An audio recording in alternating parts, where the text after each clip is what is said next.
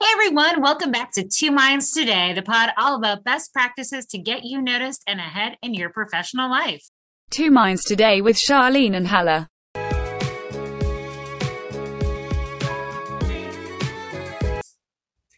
Hi, guys. This is Hala, and I'm here again with Charlene this week.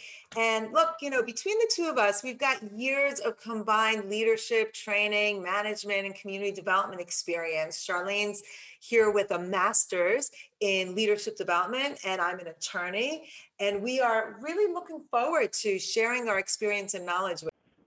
Today, we're diving right in on where we left off last week with the pre meeting. Last week, we touched on how to build your agenda, and this week, we are jumping right back in on that pre meeting, how to set yourself up for success.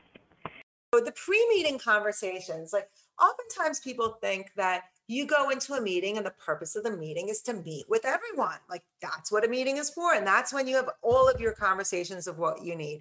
But the reality is the purpose of the meeting is to have the second meeting after you've already had a dozen individual meetings with everyone who's going into the meeting. Yes.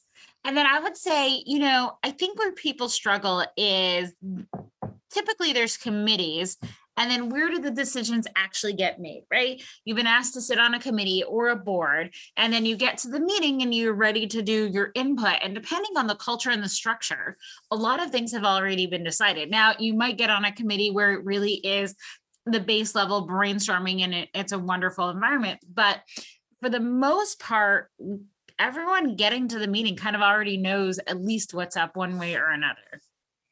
That's right. And they either know it because leadership has reached out to them to speak to them, or they know it because they've decided on their own that they know exactly what's happening and what's going on. And that's not necessarily the most conducive for getting the most done at the meeting that you have, which is why it's so important to, as the person who's in the leadership role for that particular committee or board, or the person who's just running that particular meeting, to go to the individuals who are coming into the meeting before the meeting to understand and get an idea of where their head is at. You know, what do you think about this agenda items? What are your thoughts? What's going on?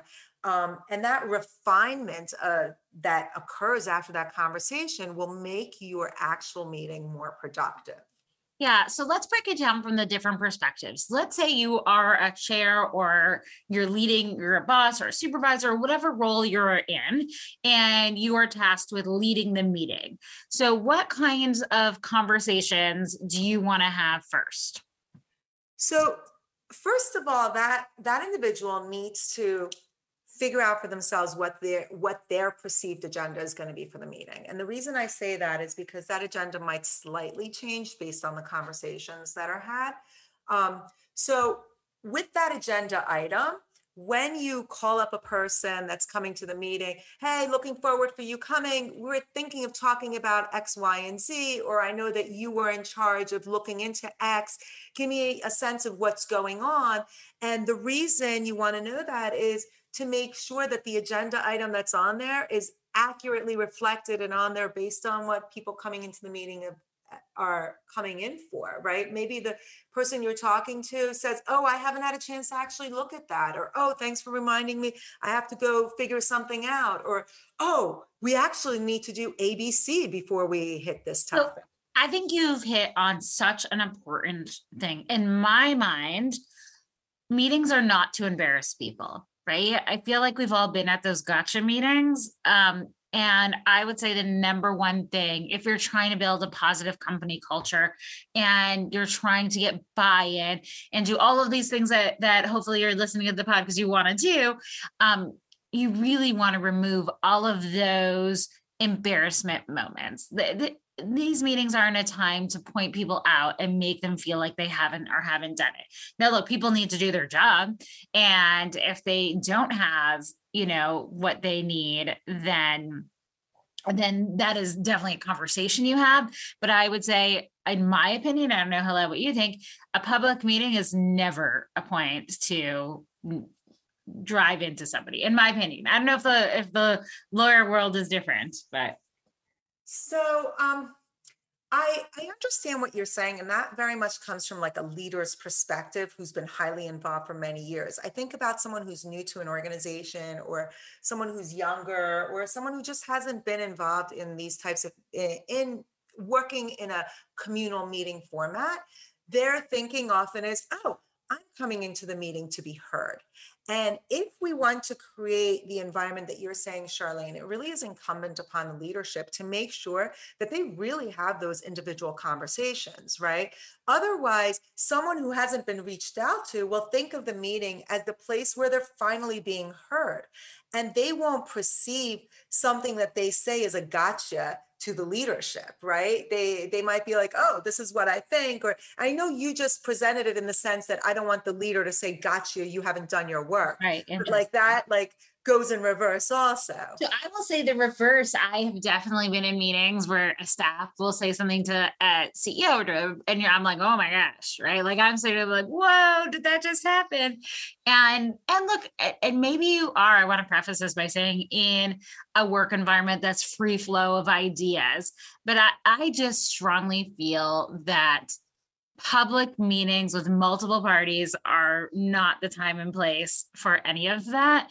It's you want to look good and and i think and i think this happens to women right we we try and find the balance of like you're not talking enough you're talking too much however you come across like there's no winning right and so really thinking through and and i is probably true for men too the time and the place to to speak up and to say something because yes you're right you don't want us go the whole meeting without saying anything right because then it's like were you even here Well, that's, uh, you know, as you were saying that, I was saying to myself, have you also sat in meetings where you feel like, oh, everyone's just giving their canned report? I'm not allowed to say anything against it because it's not going to look nice. The CEO is going to get upset. And I think like then then people are, oh, what a waste of time that I'm just sitting here listening to these reports. Just send me the damn email. I'll look over the whole thing and I'll rubber stamp it because that's all I'm here for in this meeting. So I think we have to be careful, right, about that. And those meetings do need to be. Uh, it, it- there needs to be an environment where people who come to the meeting feel that it's okay for them to open their mouths and disagree with people who are there. But the way to best establish that, I think, is to have it very um, specified, right? So no, anything that anything that you can do to reduce embarrassment, please do by having the conversations before the conversations. But then I think both leadership and individuals need to be aware that it's okay, I think, to open open up and ask a question. I think that's where we said last time is on your agenda, make sure there is always a point of conversation. And that's the place where it's free flowing ideas. So let's break down. I feel like as we're talking, there's two strong um, pre meeting conversations that I would have. One is to get participation, right? John, you need to come and can you start this dialogue, this training, etc. You don't want to get into the meeting and be like, surprise, report, right? Or surprise, lead this discussion. So, the number one pre meeting, I would say, is to get all your ducks in a row. And then the other one that I think we're kind of looting around is hot topics, right? If you know your agenda has a contentious point, um, and there's side A, B, C, and D, you want to and and have those conversations, not really necessarily to sway, right? But you as the leader of that meeting want to know what you're going into and where people stand. I I agree with you. I agree with you. Um, and by knowing where people stand, you won't be taken off guard as a leader. Yes. And as an individual, by having had the leader reach out to you, you're going to be able to present your position in a way that doesn't derail, but really gets to the root of the the issue that everybody needs to look at when it's a hot top, hot button topic issue. Yeah, and I I always just feel like people want to feel heard. I that's that's my my uh my basis is ultimately I think this is about relationships and that you're reaching out to people before the meeting um whether it's your co-chair or speaker or someone that you know already has an issue just because you're going to get more out of someone when they feel like you're taking the one-on-one time for them.